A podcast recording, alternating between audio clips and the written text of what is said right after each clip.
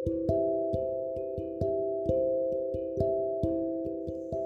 penghujung senja, aku masih saja memikirkan mimpi itu. Setelah aku telusuri, aku bertanya ke sana kemari.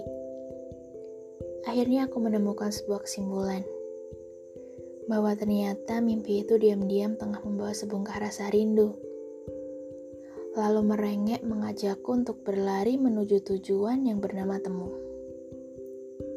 Di sana pula, pikiran saling berdebat, menyombongkan argumen tentang apakah rindu ini bisa terrealisasikan menjadi temu atau hanya menjadi sekadar wacana yang tak kunjung ada kepastiannya. Mereka berdebat hingga mentari perlahan mulai pergi dari singgasananya, meninggalkan diriku yang bertemankan malam dengan ribuan bintang yang saling berhubungan membentuk suatu konfigurasi khusus yang bernama konstelasi bintang. Yang ternyata diam-diam memberikan arah ke mana seharusnya aku akan pergi melangkah.